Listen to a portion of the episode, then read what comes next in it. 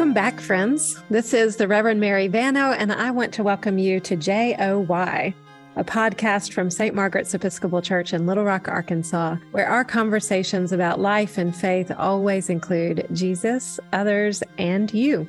Today, my guest is Jennifer O'Brien, author of The Hospice Doctor's Widow, a journal.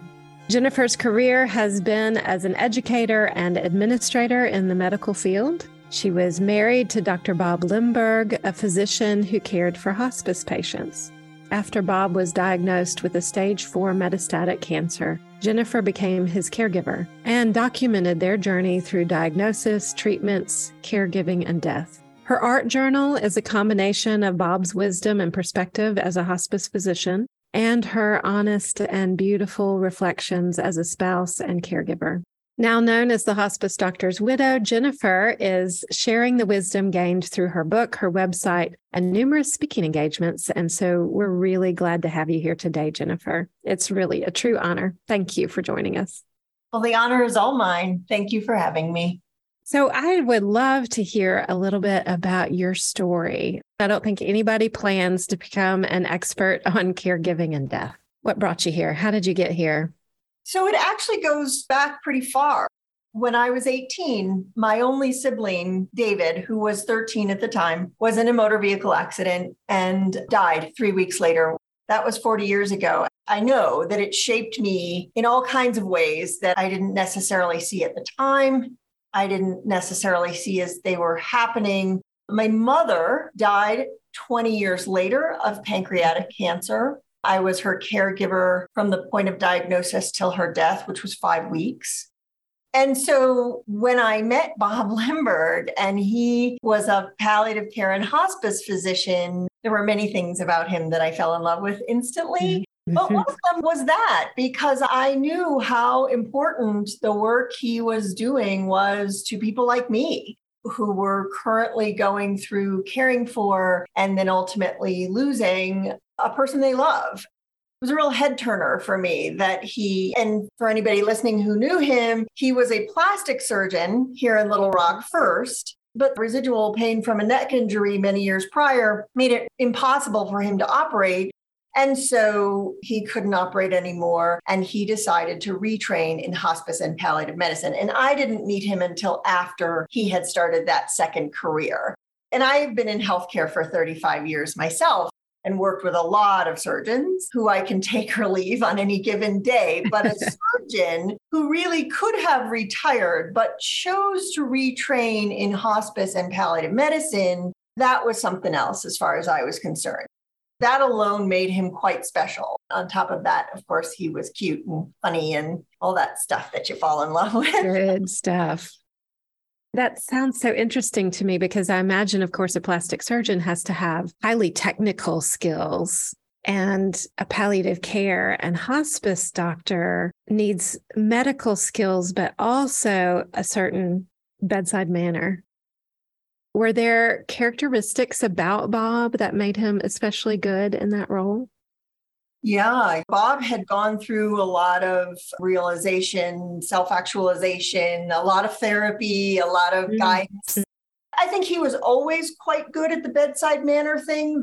I've met patients of his from his plastic surgery days who sing his praises in that way, that he had a great bedside manner. And of course, plastic surgery these days is erroneously sort of synonymous with cosmetic surgery. And while right. Bob was an excellent cosmetic surgeon, he did a lot of breast reconstruction after cancer, burns, you know. So he had a pretty evolved bedside manner, I think, from the start. I mean, I say that I didn't know him back then, but I believe he did. And then I believe that a lot of the work he did on himself, especially as he transitioned from plastic surgery to palliative care, yes, I think helped him a lot. Interestingly, he had not lost anyone to death that was close to him, except for his parents, and they both lived to their 90s. So all of his experience with end of life was professional, and all of mine was personal.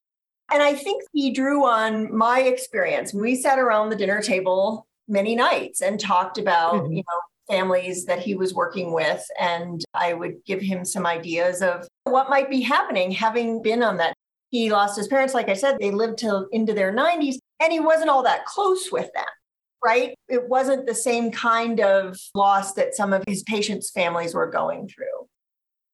He sounds like a wonderful person. He really was. One of the things that you sometimes talk about is precious time, and you capitalize it capital P, capital T, precious time. I love that idea. What is precious time? I thought maybe I would start by reading page mm-hmm. three of my journal, and then we can talk about it. Precious time. He has helped families understand by telling them they were into precious time, meaning death is likely, if not imminent, Precious time is when you say what you need to say and you don't say what you will later regret. Now it is us. We are into precious time. He is going to die of this disease, and I will go on and have to live with how I handled our precious time. This was a term that Bob used to tell families and patients that the patient was dying. And I think it worked really well because it's a kind, lovely way of saying something that is really difficult to say. He always put the emphasis on the word precious. And when I first was getting to know him, I thought that was because he was Southern. Southerners say insurance and umbrella. And I thought, oh, that's just this twang he has. Like, no, that's that's not it at all. It is the type of time, it is the time that comes at the end of someone's life. It's a gift to be told you're into precious time because for those of us who go on after we lose a loved one, I think there's often this regret. I thought we had more time. I thought I would be able to tell him this because nobody is willing to say, your person is dying. And this was Bob's way of telling families, your person is dying they understood what he was saying, but it was easier for him to say it and it was easier for them to hear it. So that's what precious time is. And in our case, he lived for 22 months after his diagnosis. Well, because he had coined the term precious time and we had spoken of it many, many times. It's page three, right? It's like yeah. it's at the beginning of the journal. So I'm not entirely sure that he ever told a family 22 months ahead of time that they were into precious time, but that's how it went for us. I knew he was mm-hmm. going to die of the disease or of some complication from the treatments or so forth. And so I knew we were into precious time.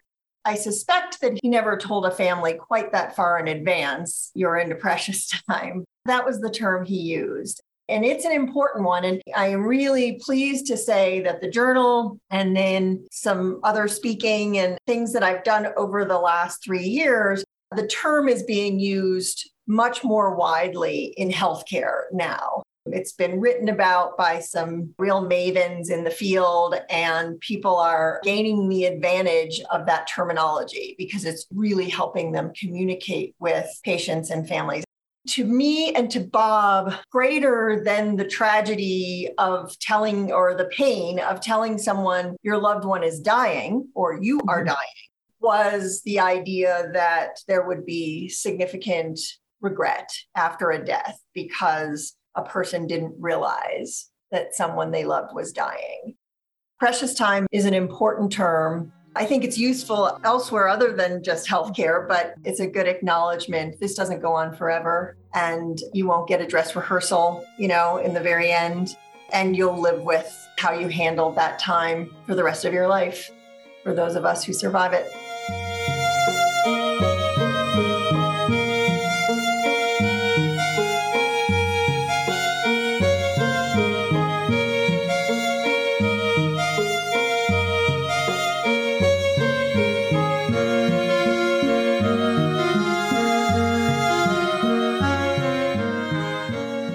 Terminology precious time, I think it's helpful because it brings attention to the present moment.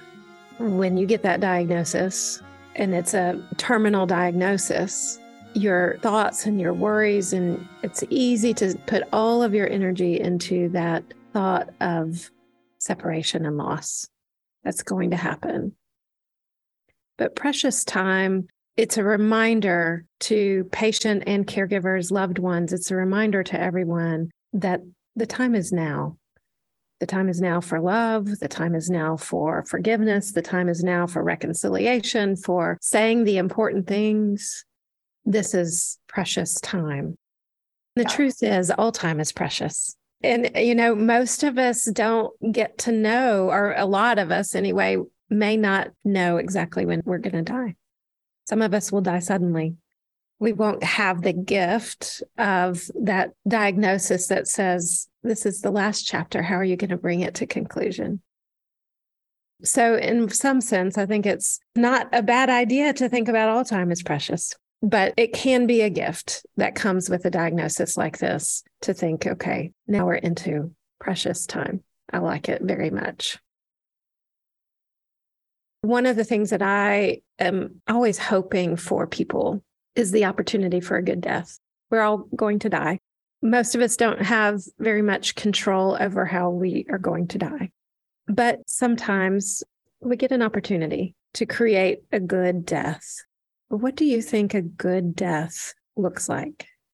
So, just backing up a little bit, I would say that most of us actually do have the opportunity to direct a good death for ourselves.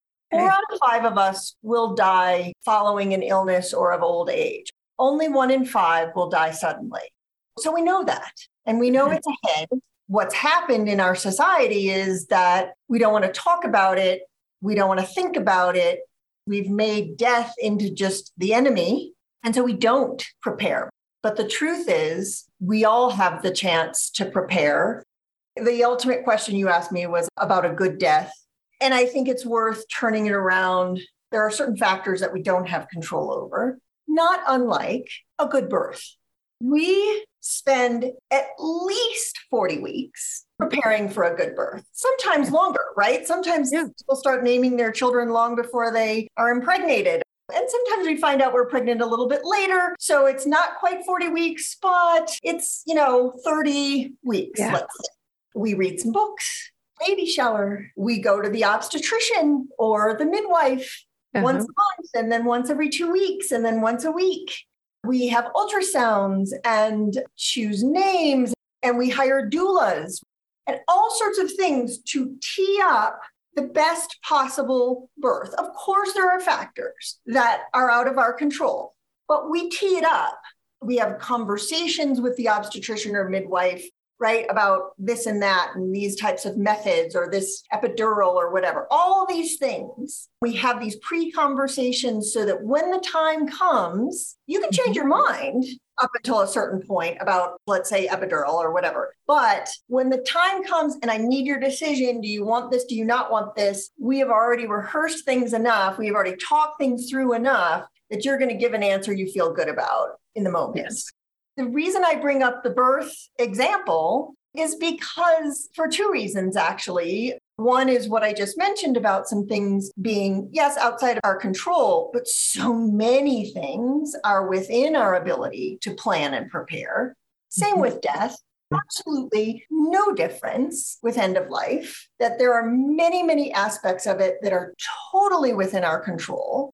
And the second reason I bring up birth as an analogy is because it's so personal, right? What makes a good birth is entirely personal to the parents, to the mother specifically. That's the same thing with death. We have this Hollywood vision of death, which is that it's quiet and that the person is surrounded by people who love them. But the truth is, it's nothing like we see in the movies or on soap operas. And that there's a good percentage of people who really want to slip away when no one's in the room with them. They don't want to be surrounded by loved ones. We have people who are going to want to hear certain music. There are so many personalized things about end of life, just as there are about a birth, and the ability to plan and prepare is there. So, a good death, you know, the question is, what is your good death?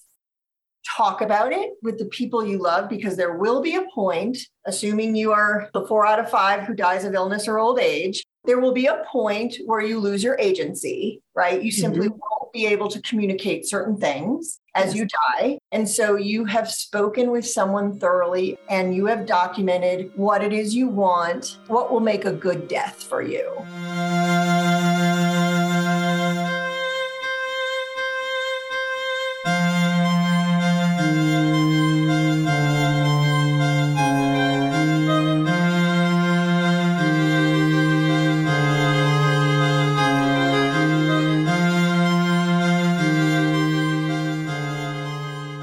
It's unique to the individuals. A good death is a lot about people's expectations and desires and how we can meet those. Planning ahead really helps. I'm a big proponent of hospice care, actually. I've been an ordained priest in the Episcopal Church for 20 years, which means at this point I've done countless funerals and worked with many families around the time of death. Some of those have been harder than others. I'd say the hardest ones are when family members are at odds with one another. That's really hard. And I think that that is often, not always, but it's often something that with some intention can be worked through, especially when family members are really struggling because they have different ideas about what their loved one wanted. So if you have ideas about your death, about your family, about your funeral, make a plan and write it down. Absolutely. And it brings such comfort. Yeah. There are maybe siblings of a parent who dies, and then they argue about no, no, no, no, mama would want this. No, she would want this. Well, if mama would just have a few conversations and then document and I think the documentation is super important. Certainly, there are legal elements to documentation, but also because having now been through it with every single person in my immediate family, plus my husband, mm-hmm. I can tell you that your brain doesn't quite work as clearly when you are going through that transition caregiver to griever or anticipatory grief or whatever it is that element of that loss that's coming up for you and so if it's not going smoothly, if your brain isn't working 100% for you, you know it isn't working that way for your sister or your brother or whomever, right? Yeah, if it's written down, man, it's just a gift. It's an absolute gift to loved ones. I see this on the internet all the time this hashtag family first. And I love it, but I wish that people would recognize family first up until and beyond my last breath. I want people to put their family first. And family, of course, we're using that term loosely, that you are giving your family the gift of knowing exactly what you want up until your last breath and beyond it. And you are giving that to them clearly so that there isn't any arguing among family members about what mama or daddy would have wanted. So, for a lot of reasons, I think hospice is frequently a good choice because they're really good at helping people make some of the decisions that need to be made. I am a huge believer in hospice, but I mm-hmm. would also say all of this needs to be done well in advance. One of the reasons Bob and my situation went as smoothly as it did was because we had had numerous conversations around the dinner table or whatever about what we each wanted in our own death before anybody got sick. Those provided these incredible touchstones when Bob did get sick. Because let me tell you something, something the stuff goes sideways when yeah. someone gets a diagnosis. All of a sudden, it is just so much easier to be able to draw on conversations that were had in the abstract or documentation that was made in the abstract. Again, you can change your mind down the road. You can say, you know, I said I didn't want this treatment. I want to start this treatment. You can always change your mind, but have those conversations around the dinner table. Once your kids get to be 18, I think it's fair game in the Book of Common Prayer for the Episcopal Church, there is a rubric, just a little notation for heads of congregation. And it says a priest in a parish needs to, from time to time, remind the congregation of the importance of making a will. The interesting thing to me that I find because I'm a prayer book nerd is that that notation is found in the prayer book right after the prayers for the thanksgiving of the birth of a child basically, if you have any worldly goods at all, if you have a family, I mean, really anybody and everybody should have this planning done. Especially, we need to be good stewards of our temporal goods, knowing that we're not taking any of it with us.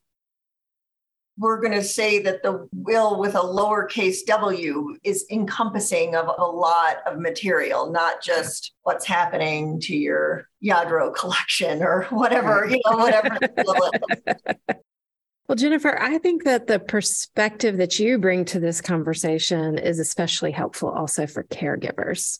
And I found it interesting that you've actually created a job description for caregivers, which I just think that's notable because a lot of people don't realize what it's like to be a family member caring for a loved one who is sick or dying. That's a job that doesn't come with a job description usually, and no pay. But you've made a job description. So, what do you want caregivers to know about this very special job? I've been in healthcare on the administrative side for 35 years. And after the book came out, I started to think about, you know, I've been advocating for family caregivers. This is strictly family caregivers, not professional caregivers. And I started to think about what if I had to hire for this position? What would that position description look like? I started creating this thing. It is free on my website. So anyone can go to the resources page of my website and download this position description. And I really recommend that you do if you are a family caregiver or you know a family caregiver, or if you're a professional caregiver, because professional caregivers have no idea what we as family caregivers do. In fact, I ran the draft by a couple of nurses and they said, no, no, no, no. Family caregivers don't give intramuscular injections. Oh, yes, they do. And mm-hmm. so that was really fascinating to see what professional caregivers don't understand about what they're asking family caregivers to do. I also highly recommend looking at it as a family caregiver so that you can see the full scope of what you're doing. And that if at any point when your person dies or someone else is going to come in as the primary family caregiver and you're going to maybe need to get a job that you have something that describes what you've been doing that will help you with you know your resume it's not a certification but it does give you some language to help you with communicating about what family caregiving is all about to say someone who's in a position to hire you for a professional position of some sort it's a big one. It is a huge job. I was stunned. When it finally all came together, I got some help from a best friend from fourth grade who is a pediatrician. And about five years ago, one of her sons was in a bad skiing accident and was rendered a quadriplegic. And so she is a family caregiver to him, and she's a professional caregiver in her career. She lent a lot of guidance to that document as well. So it's worth the free download. I think it's really useful to know a little bit about what family caregivers do. I think it's also helpful for family caregivers to feel seen. If I'm finding this overwhelming, that's okay because it is overwhelming. It is a lot.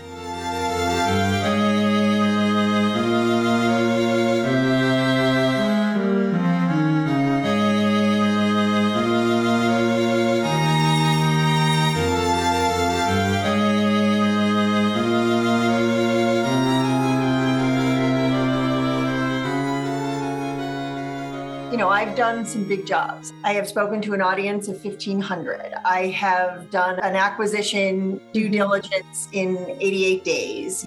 I have led big organizations. I have done big positive change for those big organizations, huge jobs. By far, family caregiver was the hardest job I've ever done and the greatest honor. No question about it. And yet it is entirely unsung in our society. But family caregivers, depending on how you read the statistics, one in four adults, a family caregiver in this country. Three out of five of them are women. The average duration is 4.9 years. These are important factors. And I firmly believe that family caregivers are basically this unseen structure that holds up our society. They're so great in number, and the work is so profound that without it, I'm not sure our society would hold up. So, how do we support family caregivers? The chances are really good that you know one or uh-huh.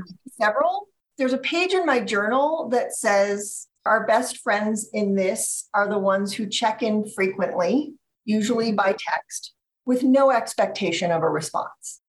So that's my thing. Don't give up on us. We may not write back. Text us I frequently text both caregivers and grievers a heart, the little bouquet emoji, mm-hmm. something that just says, I am thinking of you. And I have no expectation that I will hear back from that person because that's not what this is about. This is about me saying, I haven't forgotten you. I know you're there. And if you could do that for your friends and relations who are in that heavy duty caregiver role, that would be great.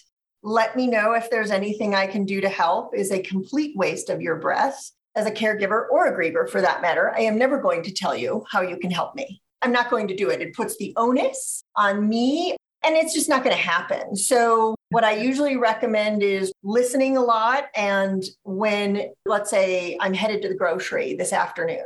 So mm-hmm. this morning I text and say, I am headed to the grocery at about one o'clock. Give me a list and I'll drop a bag on your front doorstep. That sends the message that I'm serious about this. I'm giving you some time to determine what it is you need from the grocery. I'm not, mm-hmm. hey, I'm at the grocery now. What do you need? That's not helpful. Mm-hmm. And then I'm telling you, I will leave it on your doorstep. You will not have to visit with me. And that's mm-hmm. important too, because I need help. I don't need obligation.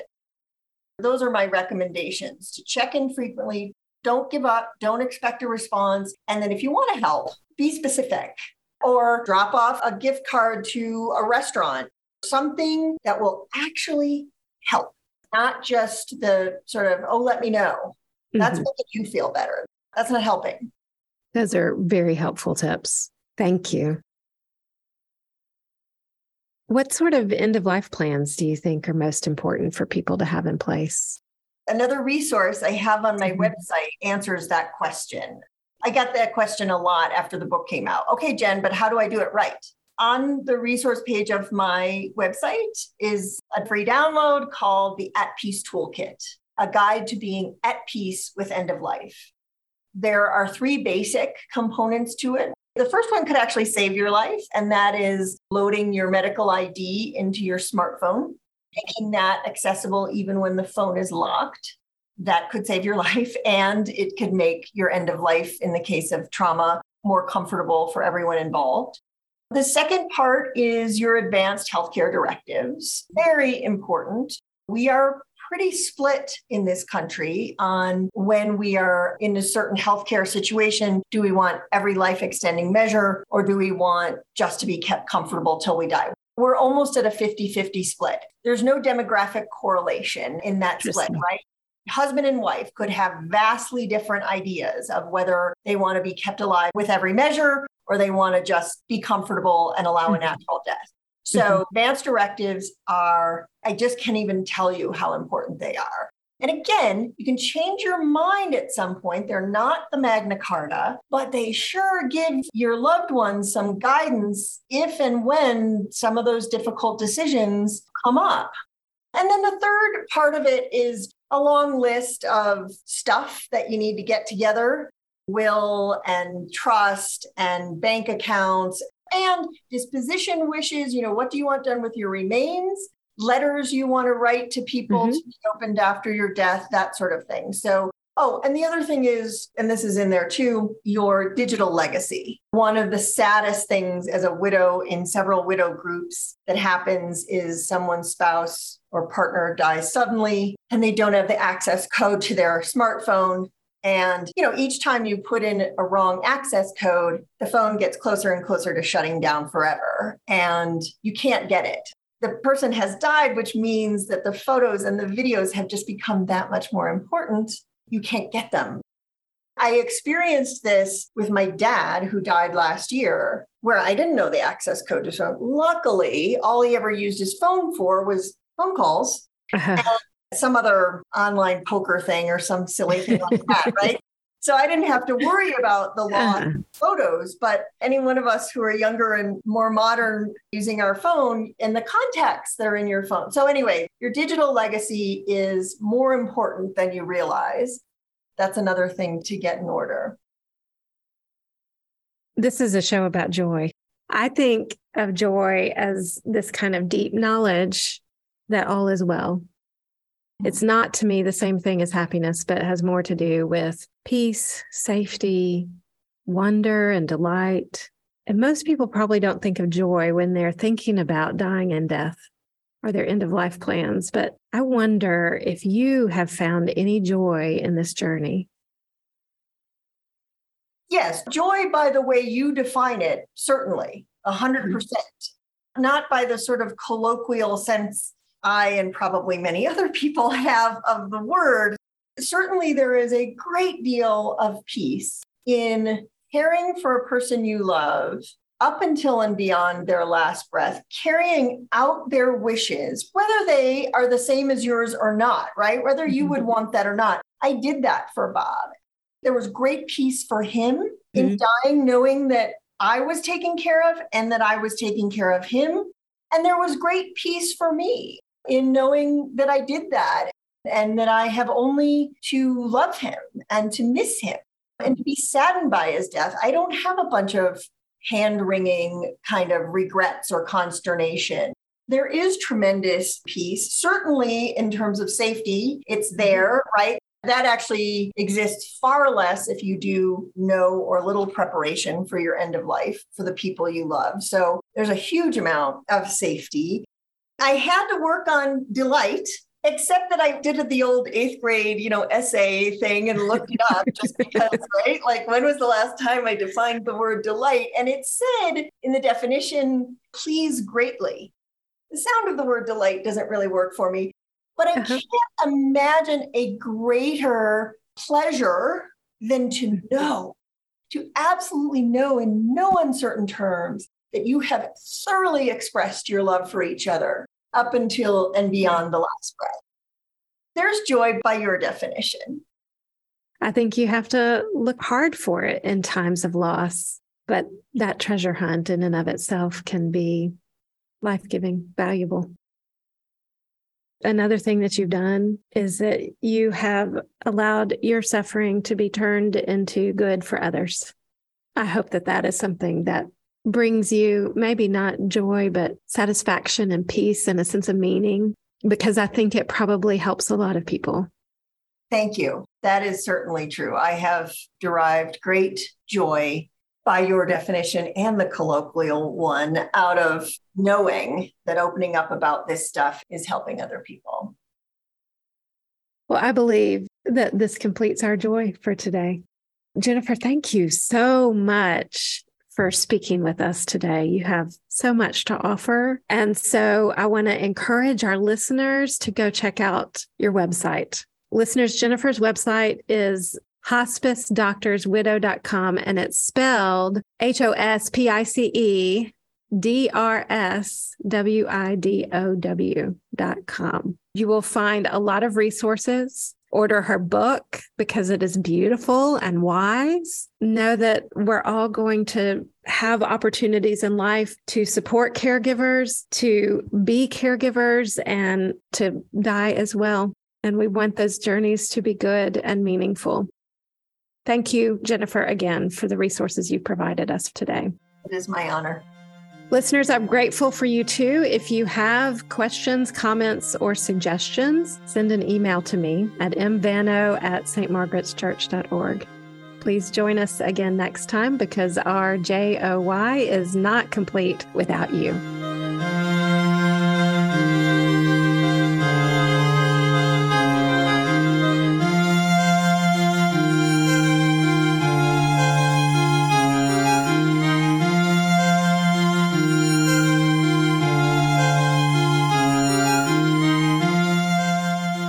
This is a production of St. Margaret's Episcopal Church in Little Rock, Arkansas. Thanks to Stephen Bano, who composed and performed our theme music, and to Heidi Soul, our producer.